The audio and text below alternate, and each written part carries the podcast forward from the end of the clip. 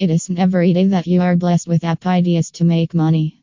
But when you are, the worst thing you can do is launch it without the right resources and knowledge. To build a mobile app for startup is more than just getting a team of tech savvy people to make a product that appears as a tile on your phone.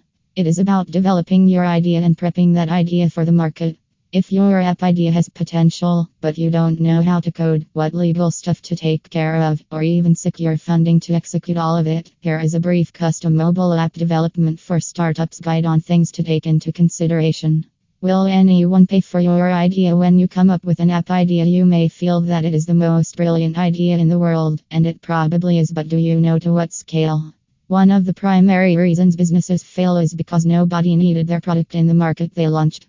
Imagine finding out everything you built and invested time, money, and effort into was useless. Therefore, the very first thing you must do is a market analysis for how viable your product slash application is. Will it fly or flop? Finding out that a product has great potential and staggering demand in a market is the green light you need to put things into motion.